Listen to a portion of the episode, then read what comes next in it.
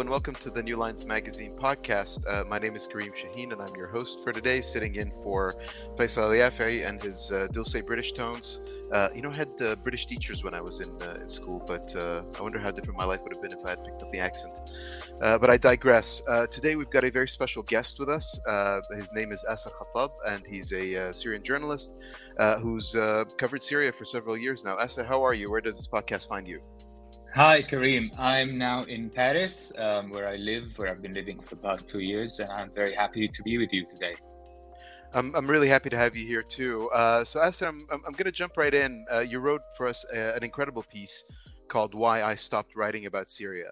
Um, and I wanted to start by asking you to uh, tell our, our listeners a little bit about your career as a journalist, uh, how you got started, uh, and especially how you got started as a journalist in Syria. Um, you know, it's um, w- when you got started, there wasn't uh, a whole uh, lot of space for journalists to, um, you know, flourish, to write about uh, what they want to write about. so, what got you into the profession in the first place? True. I mean, it was a um, weird decision from the beginning you know, in the eyes of my family, for example, or everyone around me, when I said that I want to become a journalist and I want to go to university and study journalism, um, first of all, because of um, what society normally requires of people. So to study medicine or um, pharmacy or engineering um, in Syria, people kind of look down on, um, you know, uh, journalism, literature, um, other kinds of, of, fields of study. And the other point, which was a more valid point, of course, than the first one, was that Syria is not the best country for journalists uh, to flourish and to work. And I did not want to become someone who works for, um, you know, regime-owned media, even before the war, so to speak, and uh, even before the war. And I um, wanted to do it anyway. And I thought, you know, I'd figure it out later and to see uh, where it could take me, whether inside the country or outside of it. And I, of course, wanted to become a journalist since before the revolution, 2011. Um, I did go to Damascus and study journalism at school. Didn't learn much because of, you know, you can imagine studying journalism in uh, Assad's Syria. But um, it really started when I got around because of, um, luckily, you know, speaking uh, foreign languages and being as I say in the piece, foolish enough to uh, risk my life and go around working with uh, teams of foreign journalists visiting the country from Britain, from the United States, France, Germany, uh, to function basically as the interpreter in theory, but also in practice do a little bit more. So uh, even though I had just started doing journalism, I was relying on personal connections uh, to find sources and my knowledge of the country to kind of know where to go and where we can find interesting stories or people to talk to. And that helped me in the beginning to watch professional journalists do their jobs and learn from that, but also to start a, a network of, of journalists that I could later, you know, use in order to get jobs when I left Syria. And even before leaving Syria, I managed to get a job with an international news agency um, although it was in secret because I technically did not have the right to have this kind of job when I lived in uh, regime held areas. And here we're talking, of course, the war had already started. So I would go and report from different cities and then uh, travel every month or so to Lebanon, from where I could do phone calls to opposition held areas and where I also could collect my salary. That continued, of course, until I started to face some problems because of my work and then had to leave the country where I found myself in, in Lebanon as an illegal, uh, undocumented Syrian immigrant, much as hundreds of thousands of Syrians. And it was when I also managed to work from regional bureaus of some international news outlets for three years before moving on to Paris to claim asylum. So, uh, tell me a little bit about um, you know how it works exactly, uh, because you know your case is, um, uh, I mean, obviously the the Syria uh, war is is, uh, is an extraordinary circumstance, uh, but your um, you know the mechanism of a local reporter working with international media outlets uh, is one that's that's quite typical of the region where where a lot of local journalists end up working as as fixers or as news assistants, working with international correspondents. C- could you talk to me a little bit about how that works exactly? Of course. So, for many of those international media outlets, as you know, they most of the correspondents that they have around the world are sent maybe from headquarters or hired from a certain country to go to cover another, for example. And sometimes we get an international correspondent who's uh, the Beirut correspondent for an American newspaper, and he does or she does the job for two years and then moves on to become a correspondent in China or in France or in India or in um, Kenya. And that always means that they cannot have a full mastery of the language of the country or the region where they're working or also understand the culture immerse themselves really well in it and have a certain network of sources on all sides if there's a conflict for example that could allow them to work so what they do and especially in big media outlets is to hire someone who's a local journalist um, kind of like i was in syria and in lebanon uh, who speaks the language, whose native language is, is the language of the region, but also speaks the language of the media outlet, in my case, English for the most part, and can write and speak in both. So this person can be relied on for the collection of information, the uh, sourcing of you know contacts, speaking to them, doing interviews, and transcribing those interviews and taking the important bits from them. Also keeping uh, the other colleagues who don't speak the language or don't really know the region as much as that person does um, up to date with with the news every day what's happening what's significant what should be what should we be following. So i was i was this person and many people have this kind of job. As you said they're often called news assistants when you have a job at this company or a fixer when you're doing you know working on a specific project for example for a specific period of time it's um, it was quite rewarding in the beginning. I remember being, you know, this um, undocumented immigrant in in Lebanon and quite unsure of what's going to come next, quite uh, scared of the future. Getting a job at an international newspaper at the time was one of the happiest moments of my life. I was very very glad. I actually said at the time that I would be happy to do this job even for free, you know, without getting any salary and um, not much recognition either, because it was a very big name, and I thought that this has I have I just made it because I went to to journalism school hoping that one day maybe in a decade or so I can get a job at one of those media outlets, and here I am, you know, a year after my graduation or so, um, already starting to do this. Unfortunately, this didn't last very long, and then you realize that you haven't, and I, I say that in the article, I actually haven't made it. Um, it was very important. I learned a lot in, in many ways, and I worked with amazing colleagues and at amazing newspapers and media outlets, but never really regarded as a member of the family, so to speak, of, of this uh, media outlet, but as someone who's there to help, who, and they appreciate this kind of help, but also not to expect to be moved around, for example, like they do with other correspondents, or to be used um, in in covering different themes or different countries or regions. So you you feel like you can only work on your country, but also you're too biased to rise up to do your country as the main correspondent, for example. And this was quite a dilemma for me as well as for many of my friends and colleagues. Yeah, um, could you could you talk a little bit about um, you know the difficulties that um, I mean, what does being a member of the team actually entail? um, you know what, what were you looking for out of the out of the job that you know you you weren't provided with? You, you mentioned obviously the ability to report on other um, uh, you know on other stories and other themes and, and we'll get to that in a second. Uh, but you know how did they see you? Did they see you as as an employee? Did they see you as um, uh, you know sort of a freelancer uh, what exactly was was the situation there in technical terms, I was an independent contractor. So I would get a salary every month from this company.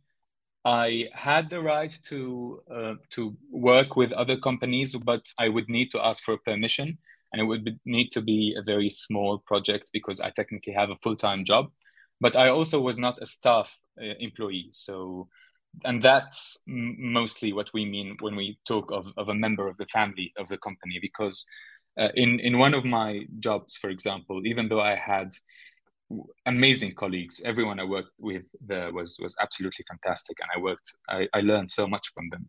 Um, I wasn't even given a an email address from the company, and I was not included in very important discussions on on the team's Slack, for example, or um, you know general meetings with the regional editors, the general editors of, of the newspaper. So I was only regarded as this um, person who provides supplementary help on this specific subject even though I wasn't even included in, in discussions, editorial discussions on that one country, for example, Syria or Lebanon, and um, not a phone number from the company, for example, which is, you know, not so much for prestige, the email address and the phone number, as much as it was for um, uh, security reasons. Using my personal email address was not very uh, wise to do, but I had no other uh, option a financial reason. I, I wanted to be compensated, of course, for the work calls that I did, which, as a matter of fact, in one of my jobs, I wasn't. And um, when I had discussions about my with my superiors about my future at the company, I would always get very vague answers, or even hear that you know I should not be expecting anything beyond what I already have. Because I, I remember once being asked actually when I applied for something else at a company that I had been working for, someone asked me, "Why do you want to be a journalist?" Now I know that I'm, you know, very young. Maybe I, I don't have that much experience compared to other journalists who've been doing this for years and years and years. But I do think that I'm a journalist. You know, I've been doing I've been doing this at uh, at this point at that point for a few years, and being asked that question was somewhat off-putting. And um, you know, I, I, wanted to ask you uh, how you feel that that actually impacts the coverage of these media organizations um, in the region, because uh, your, your case is, is not, you know, the only one. There, there are. I mean, when I was starting out, I was offered a, a job as a fixer for a big uh, international publication in uh, um, in Beirut after you know applying for a job as a reporter. And I didn't understand why I needed to um, uh, you know translate and fix and arrange interviews when I was already proven myself as as a reporter, um, you know, albeit for a local newspaper. Um, but how, how does it how does it impact the you know the the work that they produce? I, I you know have a lot of respect for the foreign correspondents that cover uh, the region. I think they're they're among the most talented and, and compassionate people in in the industry. Um, and and I think you know they, they get to cover stories that we can't. You know, uh, case in point, you could not write about Syria from inside Syria, right? Uh, when I was based in Turkey, I couldn't, uh, you know, I was able to cover uh, cases like, you know, journalists going to jail because of stories that they'd written, um, while those local journalists were being tried and were going to jail. Uh, so, so what do you see as, um, uh, you know, the benefit that foreign correspondents bring to regional coverage, and how is it affected by the fact that you know they're uh, they're placing a reporter, you know, very talented reporter like you, um, you know, as a news assistant, um, uh, you know, as sort of a uh, subsidiary to to their correspondent, um, uh, you know, and not, you know, taking into account uh, all your expertise and knowledge of the region and and knowledge of the local language. That's a very important question, and I think in in some way it is very good on their part to realize that there's a certain need for someone like me or um, you know any of those wonderful wonderful news assistants working in, in lebanon in egypt in many countries around the world. Um, I, I if it's to be compared with having someone who for example doesn't speak the language yet and doesn't have as much immersion in, in the culture yet um, without a news assistant so definitely dedicating a budget and a place for someone like me to to support this this coverage is very good. All the colleagues that I've worked with, um, without an exception, in in those companies were always reliant on me to confirm uh, that what they're saying is accurate. I had even senior editors call me every now and then, and sometimes skipping several people that are between me and them in the hierarchy uh, to confirm from my own experience and knowledge that what they're saying is is true, it's accurate, and it's not problematic in any way. And I do appreciate that. What I uh, had, what the problem that I had is that I, you know, as I said, I did not have uh, room to grow within these uh, companies or to change what I was what I was doing. Um, so it's very important already that they have these people and hire locals in that sense. Um, they do bring to the table something that we can't. And it's a very good point that you made there, because in a country, for example, like Lebanon, uh, or even Syria, in, in some cases and at certain points in time, it was much, you know, safer and better for something to be said by a foreign correspondent than by a local one. In Lebanon, I was not technically a local, I'm not Lebanese, but I was Syrian, and Syrians had their own status in Lebanon that is very, very inferior. And I was at very high risk of saying certain things that my colleagues were able to say. Now, that's very unfair, and it's obviously not my colleague's fault. But it's um, it's good that we had this colleague actually who's able to say these things and who's able to push certain limits that I can't, so that our coverage was not affected at all. So I, I do like the coverage of the companies that I work where I worked, and I do like that they respected the role that I played in those stories that we worked on.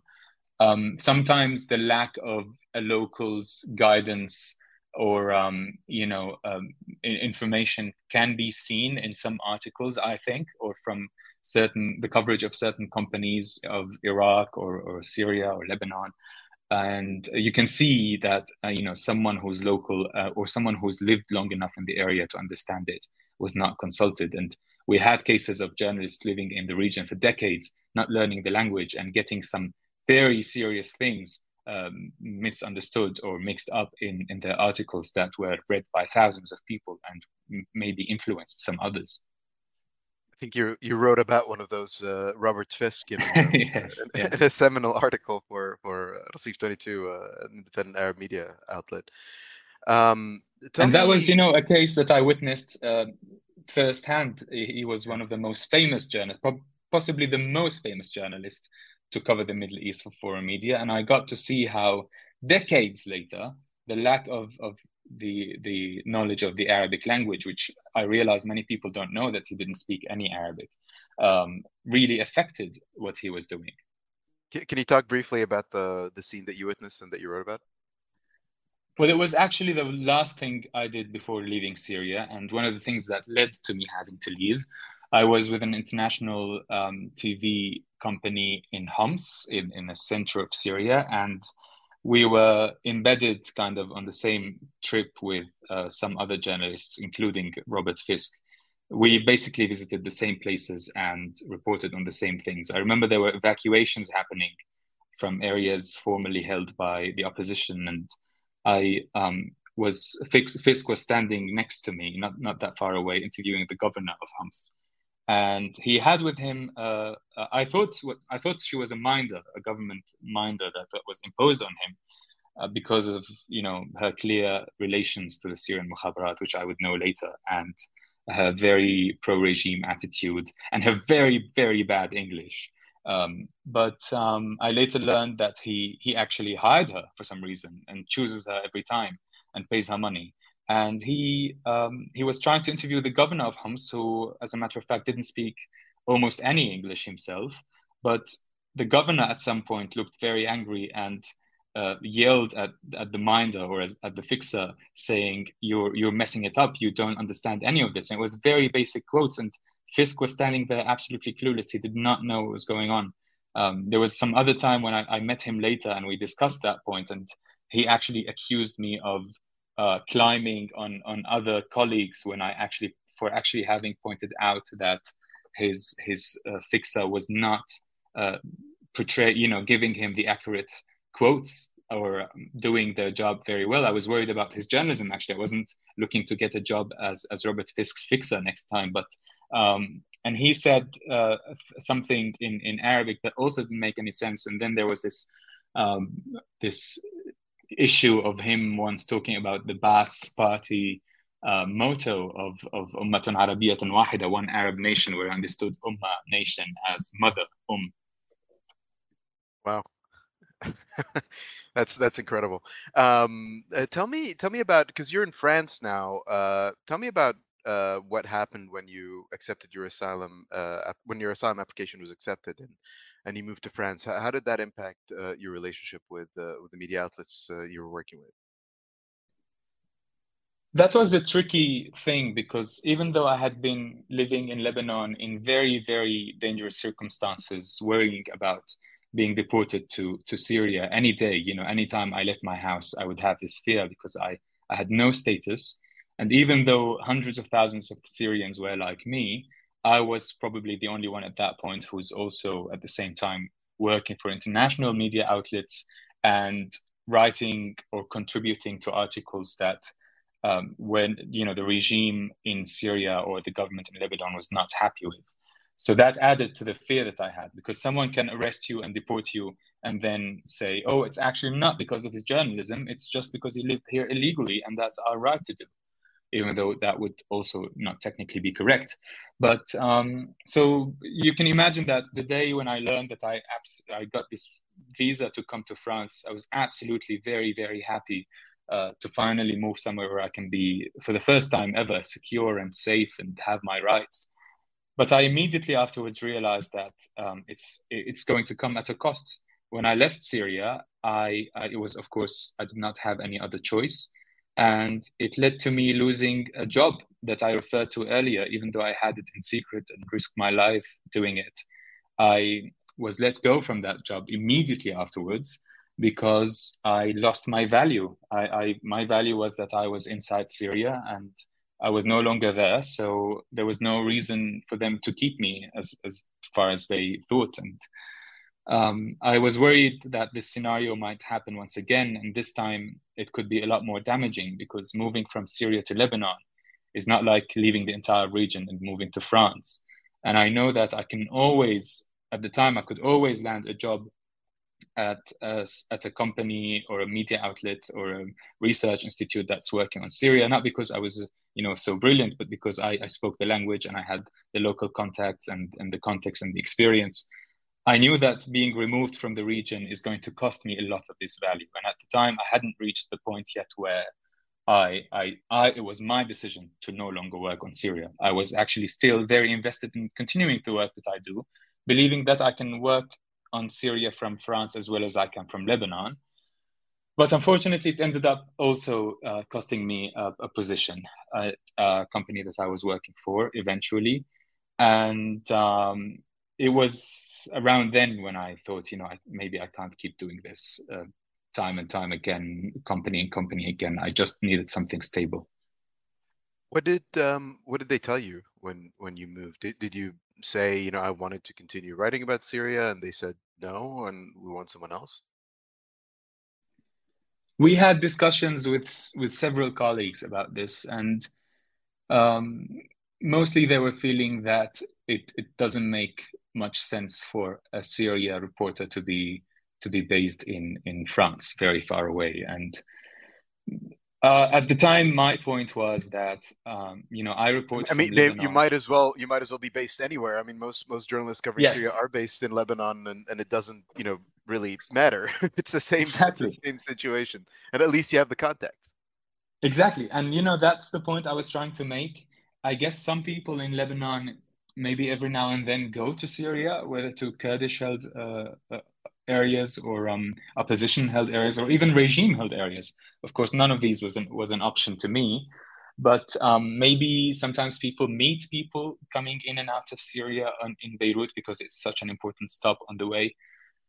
But I didn't even have any of this. I, I was, even when I was in Lebanon, I was not even able to do lots of field work there because I was, again, illegal. And unable to go places and talk to people and risk being caught at a checkpoint or asked to show my passport or my residency and fail to show any.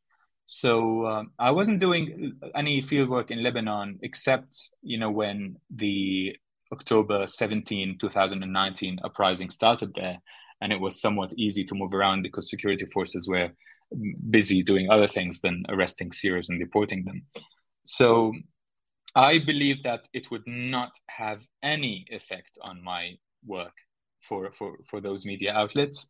Uh, they some of the editors and the colleagues viewed it um, a different way, and I respect their point. Maybe maybe they have a point, but um, it led to me, uh, you know, losing. Sometimes it gets, you know, I even heard that you don't want the byline to say Paris, for example, the dateline. You want uh, when it says Beirut, it makes more sense. So it, it, it's the proximity that the reader sees when they read Beirut. It makes more sense than reading Paris, and that the reader doesn't really know the background story to this person who's sitting in Paris, thousands of miles away, and talking about Syria. Maybe that's a very valid point. I don't know.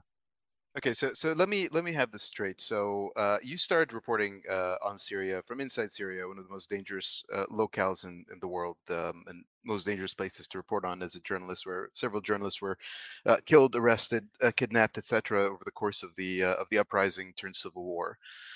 you left and, and, moved to Lebanon, where you continued to work for international media organizations, again risking your well-being, risking getting arrested, um, you know, as as an illegal um, you know uh, immigrant uh, to to Lebanon at that point. Um, and then after these years of you know risking your well-being, uh, reporting for international media outlets, you had the opportunity to move to France, where you could become a citizen and apply for asylum. Uh, and uh, the moment you stepped out of Beirut, you lost your job. Yeah, technically not the moment I left, but uh, a few months later, it, it it turned to a part-time job when I reached France, and then um, you know, slowly it was also being extended a lot because of COVID 19, which um, kind of made the process of finding someone to replace me somewhat harder in the region.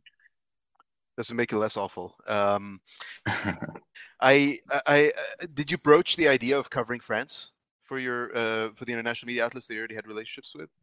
I did, yes, and I still have this idea actually, but uh, I I felt, you know, that when I first arrived here, that I, I obviously wasn't ready. I was not going. I spent my life sitting and, and talking about, and you know, just as we did now, uh, talking about people needing to learn the language and know the culture and have contacts and all of that. And even though I came to France already knowing the language, but um, which of course needed and still needs improving, um, I did not want to immediately become a, a, France correspondent out of nowhere. So I wanted to take my time to read the, the daily newspapers and read some books, understand the, the history, the present, and um, know more about the country. Before moving here, you know, I wasn't really following France or the news there, apart from what everyone else, you know, reads and, and hears and um, I again I you know I've only been here almost two years um, and I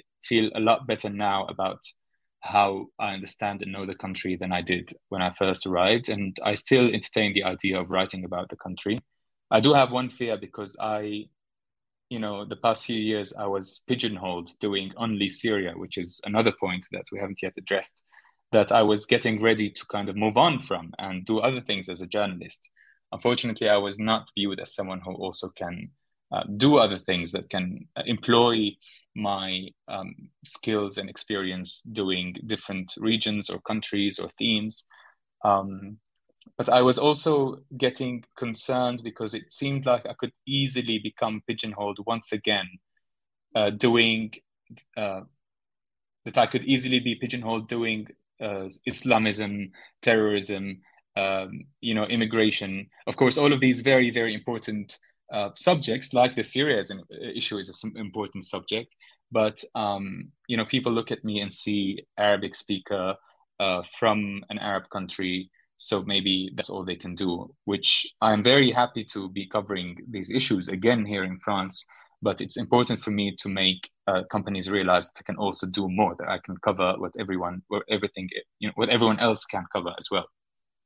I think it's extraordinary that you've got this this self consciousness about it because, uh, you know, no foreign correspondent spends two years in the Middle East, um, uh, you know, let alone knows the language as well and, and knows, uh, you know, has a detailed understanding of the culture prior to uh, to moving there. Uh, whereas, you know, Arab or Arab origin correspondents are, you know, expected to cover that exclusively. It's um, you know, I, I don't think a, a, ton of foreign journalists would, you know, balk at the idea of going to cover France, even if they didn't have a ton of, um, you know, prior experience with it, which, uh, which I think, you know, I mean, for obvious reasons, hampers um, your knowledge of the nuances of the culture and uh, um, and makes it harder to do your job, quite frankly. And and and it's ex- extraordinary that you know even after spending two years, um, you know, and already knowing the language, uh, that you're still feeling self-conscious about the idea of reporting on it Yeah, I think it has to do with just that actually. Maybe having uh, witnessed the the effect that this could have on on the reporting and on on the jobs of certain people and on how locals are left feeling when they read this kind of reporting. I I realized that you know I should not be on the other side of this. I should not be someone who's contributing to this happening in another country. So maybe it has to do precisely with me having been a victim of that before. I appreciate that. Um, I, I wanted to talk to you about the second, um, you know, angle in in the reason for why you stopped writing about Syria. So, you know, one of them is, uh, as we've elucidated at length, has to do with, um, uh, you know, the the practices and the ways that, um, you know, international media handles, um, uh, you know, covering a big story like Syria and how it handles uh, working with local journalists um, uh, who are, you know, extraordinarily talented like yourself, but you know, who who because of where they come from, uh, you know, don't get the opportunity to uh, rise in the ranks in, in the same way that, uh, that, that you would elsewhere. Uh, but the other side of this is uh, is your mental health, and and I wanted to start by reading a, a quote from from the piece that you wrote uh, because I think it um, it really elucidates the the the challenges of kind of being transplanted from you know from home and uh, and from your experiences at home with moving to a place like uh, like Paris. Uh, so you say to start with, I grew up surrounded by people who have never experienced the joy of peaceful tranquility, the insouciance of summer holiday, or the option of disconnecting for a few hours a day to indulge in a variety of pastimes. I thought that this was normal. I would hear the stories of family members who died fighting in wars or in the dungeons of Syria's secret service, and much like any other Syrian, I grew up trying to avoid the same destiny. I thought that this was also normal. When the war broke out in 2011 and many of us quickly grew accustomed to its horrors, programming my days around the possibility of rockets or mortar shells falling around me became ex- uh, increasingly ordinary, like picking clothes appropriate for the weather. And when I had to escape, it was just another thing that I had to do.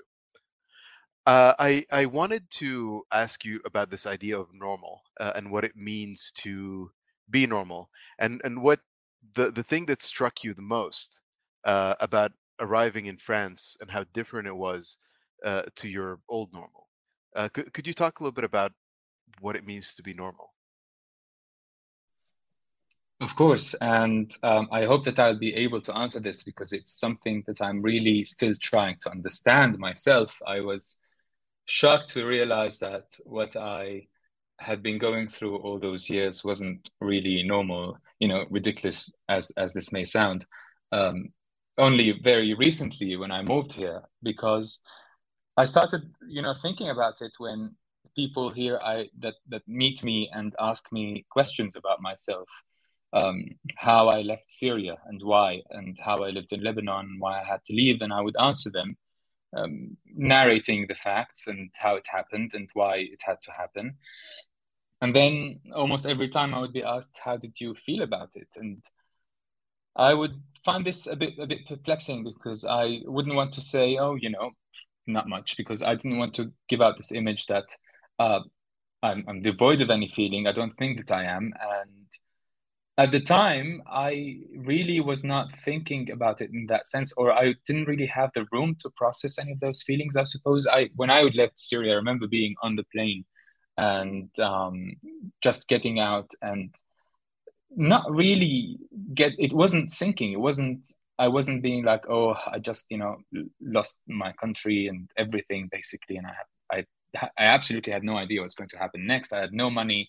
I was about to lose my know that i i've lost my job and um, start all over again. And then this happened uh, again. And at the time you know i had every right to and i should maybe have um, treated this and processed this emotionally but i didn't and I thought if I could survive this without feeling depressed or feeling, um, you know, anything of the sort, I maybe have, you know, have survived the, the worst part of, of mental health, as I say, of, of art in my in the in the article. Sorry, and um, I think being hit with what normal means for others, so the normal that does not include rockets and mortar shells and explosions and checkpoints and fearing deportation to a country where I could for, face torture to death um, is is a very different kind of normal, of course, and uh, one that I wanted to make mine when I moved here. And this was one of the main things that I wanted to focus on. I wanted to live a normal life. I wanted to get a normal employment,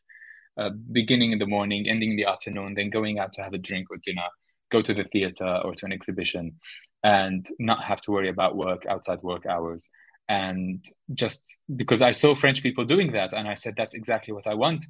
And I thought that this is going to be just me becoming happier immediately.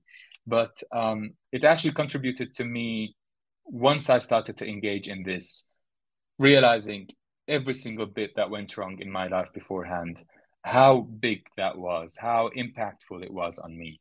I had not processed any of that, and it hit me all of a sudden when I was here, when I was living the the normal that um, that actually is a normal life outside of what you normalize when you go through these horrible events when you're living in, in a country like Syria and Lebanon. And I, of course, consider myself to be very privileged. You know, I never was actually arrested or um, actually hurt. It's a very low bar to set, or... for privilege.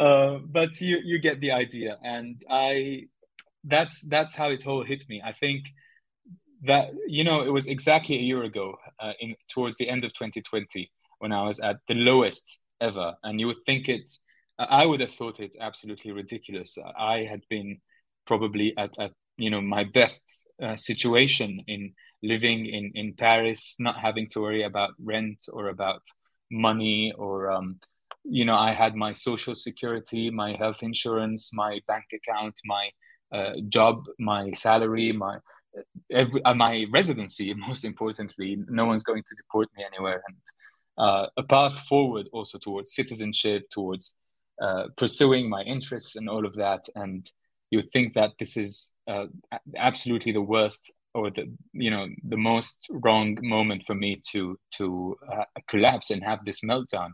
And yet it turned out to be the the uh, ideal point for for it to hit when you start to compare, not even consciously, uh, the situation that you're living in now with what you've gone through before you know, foreigners never really realize how important uh, ID documents are uh, are to us, huh? Uh, it's one of yeah, those things.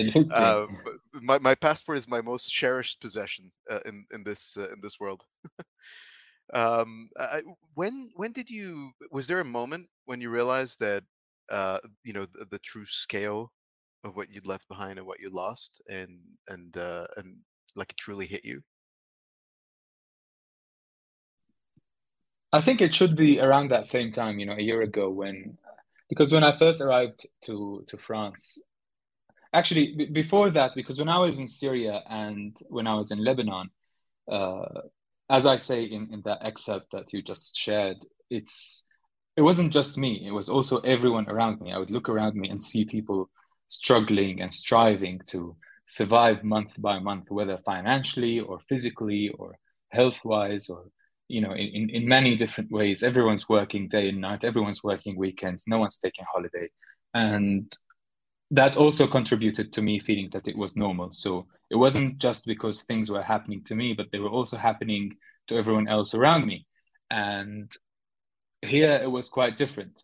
And i started to see that and live in that condition. But in the beginning the first few months you know they were crazy. I just arrived here. There were people that i wanted to meet.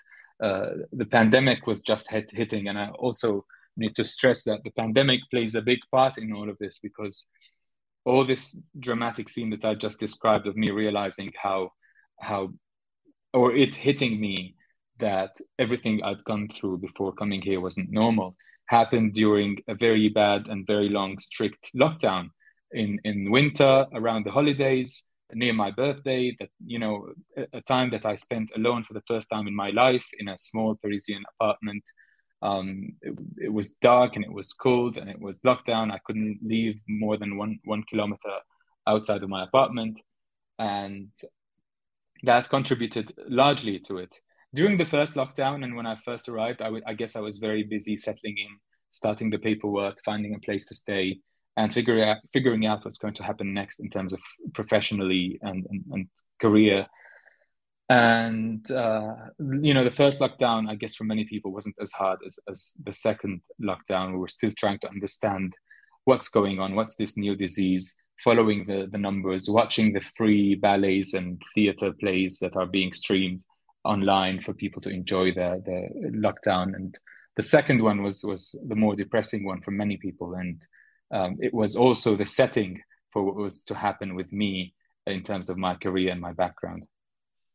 And how did you how did you cope from a uh, you know having uh, the the the full extent of, of what had happened kind of hit you? How, how did you manage to cope with it? Um, uh, uh you you talked in the uh, essay about uh, taking long walks. Uh, uh, I think you've uh, you've also essentially read the entirety of the Western canon uh, over the period of the lockdown. um, how how did you how did you deal with it, especially you know as you were you know in a in a lockdown and, and so far away from from family and loved ones.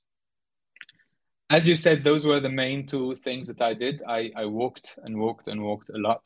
It was during lockdown that I also discovered the, the joys of, of audiobooks so what really helped me go through all of these is that I would be at home sitting by my window and reading, and then get out when I can and go on a very long walk by the Seine and listen to another book while I'm doing that. And they were all carefully chosen to be very, very far removed uh, geographically and thematically from uh, where I come from and what I worked on. So I would read about the Renaissance, I would read about antiquity, I would read fiction, and poetry, of course, and all of that really, really uh, had a major effect on me. It really consoled me, and even specific authors, I could really feel how how I'm being consoled by by reading them and going through their works. There were phone calls with friends, and there were the walks. They had a very very good effect on me. Of course, Paris is a very beautiful city to walk around and um, then there was the period when I started to take action, and I and I started doing that immediately. I took a, a very big risk and made a very important decision, which is of course the title and the reason of this article, that I will slowly phase out every single thing that I was working on that had to do with Syria and do something else, not to work on, on Syria anymore and not to do a, a, you know not to take a news assistant job anymore and just focus on something that is uh, that I can do without all of this emotional and professional toll on me. And I began that very, uh, you know, December, January of, of 2020 and 2021, respectively, taking that action, um, sending emails around saying, uh, you know, after this project, I'm sorry, but I have to wrap up my collaboration with you. Some of those collaborations actually were what you would call easy. You know, I was getting uh, money out of them, and at this point, I was one of the people who can do Syria work efficiently and sometimes even easily because I had developed over the years a network of sources on all sides, and I can get quotes, I can get uh, you know verify information rather quickly. Uh, I would even translate and do a lot of that, and uh, I you know decided and then here here i realized once again that i was making a big sacrifice because le- losing a lot of my value by leaving uh, syria and then leaving lebanon. Now i'm also leaving them thematically. So that was a, a crazy decision in a certain way because whatever i you know whatever value i was left with at this point i was uh, throwing out of the window this time you know by my decision and my intention a year later, almost, of course, I can tell you that uh, it was the best decision, one of the best decisions I've ever made, and that action that I took really contributed to to uh, how much better I started to feel almost immediately uh, after this the last thing that I did on Syria um, was over. You know, I even I, I wrote I think for New Lines also about Syria and things were happening there. I was doing some research and contributing to some articles, and then when all I was on a podcast and when all of that was over, even though those projects themselves, you know, weren't actively contributing to making my life worse, it was just a theme. Uh, afterwards, I was I was feeling very very relieved, and I continue to feel the same way now. Uh, what are you What are you working on? What have you been working on since uh, since you stopped writing about Syria?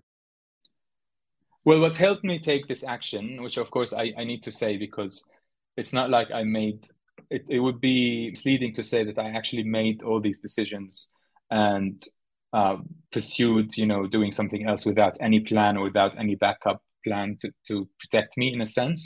I was lucky that during that very dark period, I was offered a job um, that wasn't journalism. a, a job at a non-governmental organization doing communications, and it's for a good cause. It's uh, it's a it's a very good job, and I really like it. And it's um, you know limited hours every day, nine to five, and um, you can do your job well, and then you can go enjoy your evening or your weekend or your holiday. I'm about to have my my Christmas holiday. It's going to be a long one this year. I'm very excited about it. And I stopped doing a lot of the freelance side projects um, that I were doing on the side before, but I didn't stop writing, um, at least in theory, because I now have moved on, at least since then, to from writing news and contributing to other people's news articles to writing what I want to write. And thanks to New Lines and Raseef22 and other publications, it has been a possibility for me to start exploring other things that I can write and sometimes they have to do with Syria, but not with what's going on in Syria now, not news, but something maybe that has to do with the country's history or background or culture. And I absolutely enjoy doing this. And I think now that I don't write for a living uh, at this point, I think it has it's even having a good um, a good effect on and a good impact on my writing in general. Even though i have been a bit slow, but I think I've been recuperating and now I think I, I, you of all people know this very well. You're waiting to hear back from me on on some of the ideas that I was pushing for new lines to take, and then I would disappear and be very slow. But I think that I'm also getting to a phase where I can write these things and actually enjoy writing them. I I appreciate that, and and um, uh, you know I I find myself in the same way, and it's uh, you know usually I chalk it up to burnout. Um, in in your case, it's um, uh, you know it's obviously a lot more than that. It's a it's a, it's a huge accumulation of uh, of many many things. Uh, do, do you see yourself ever going back to writing about current affairs in Syria, or or doing full time journalism again, or uh, or is that in your past now? You really want me to do that next article, do don't you? Um, um. Always. Uh, look, I, I mean, uh, I uh, when I when I say you're an extremely talented writer, it's uh, uh it's it's not a um, uh, you know one of those Egyptian compliments that we don't we don't really mean. you know, as as we call it bekash. it's it's not really. it's um it's it's it's a true thing. You you are one of the most talented writers, one of the most talented journalists and reporters I've ever seen uh, perform the craft, uh, quite frankly, and uh, and that's that's why I think it's uh, um, you know you, you deserve a spot at the at the very top echelons of um, uh, of the world of journalism uh, in our in our part of the world. It means a lot to me. Thank you so much. I, I I'm not going to you know just say no. I'm never ever again writing a word about Syria.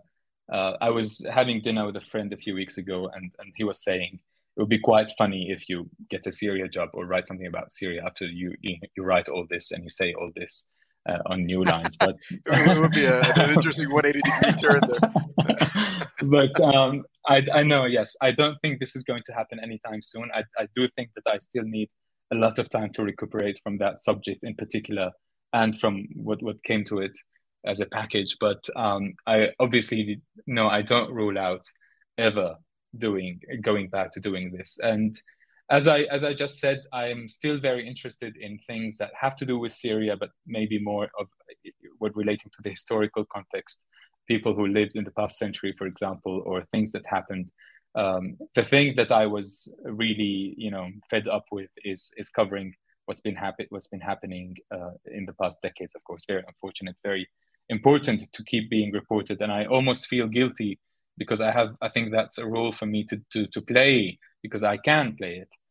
Uh, but I think that I have done you know what I could during those past few years, and, and I do need a break. And I, I don't think it'd be you know helpful for anyone if I don't take that break. Uh, I, I think you've 100% earned that break. Um, uh, before you go, and, and sorry to put you on the spot, I have one last question for you um, in in your readings and in, in the books that um, uh, you know you found solace and succor in over um, you know the past uh, few months, the past uh, year. Um, are there any particular uh, passages or or books um, or uh, quotes or ideas from those books that you found particularly soothing uh, that you'd like to share? Absolutely. What a wonderful question because uh, you've you've put me on the spot, I may choose something that uh, may uh, not turn out to be. You know, if I think about it, I may change my opinion.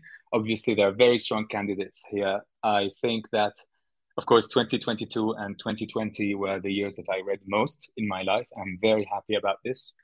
One particular um, philosopher, actually, that I read a lot this year and last year was uh, Seneca, of course, uh, the Roman first century um, philosopher, Stoic philosopher, who who was Nero's teacher, which is of course not a great job to have, uh, knowing the emperor's history. But he was a Stoic man who wrote about work, he wrote about labor, and he wrote about uh, the important things in life, about reading and about appreciating what one has, and knowing also that that a lot of things you know are meaningless and not really worth all the trouble that we do, including the labor that that we that we do on earth. And I think reading Seneca's works and letters really um, were really influential and and really helped me. In addition, there are you know two of my all-time favorite um, writers, Oscar Wilde and Dostoevsky. I read a lot of their works and reread some of this, their works in 2020 during the first lockdown and the second lockdown, and just going back to to those familiar texts and um, novels and, and articles that describe how you know the human condition develops and, and works is is something that I always find very very helpful. And they continue to be very good friends and to you know um, provide uh, great entertainment as well as education in many many fields appreciate that. And, and on that note, um, Asser Khattab, uh, thank you for, for being here with us. Thank you for your work. And, um, uh, and I hope you take care of yourself. Thank you. Thanks, Karim. It was a pleasure talking to you. Asser's essay, Why I Stopped Writing About Syria, is on our website. You can subscribe to the New Lines Magazine podcast on your favorite podcast app. And of course, you can find more stories on Syria and from across the Middle East and beyond on our website, newlinesmag.com. Thank you all for joining us.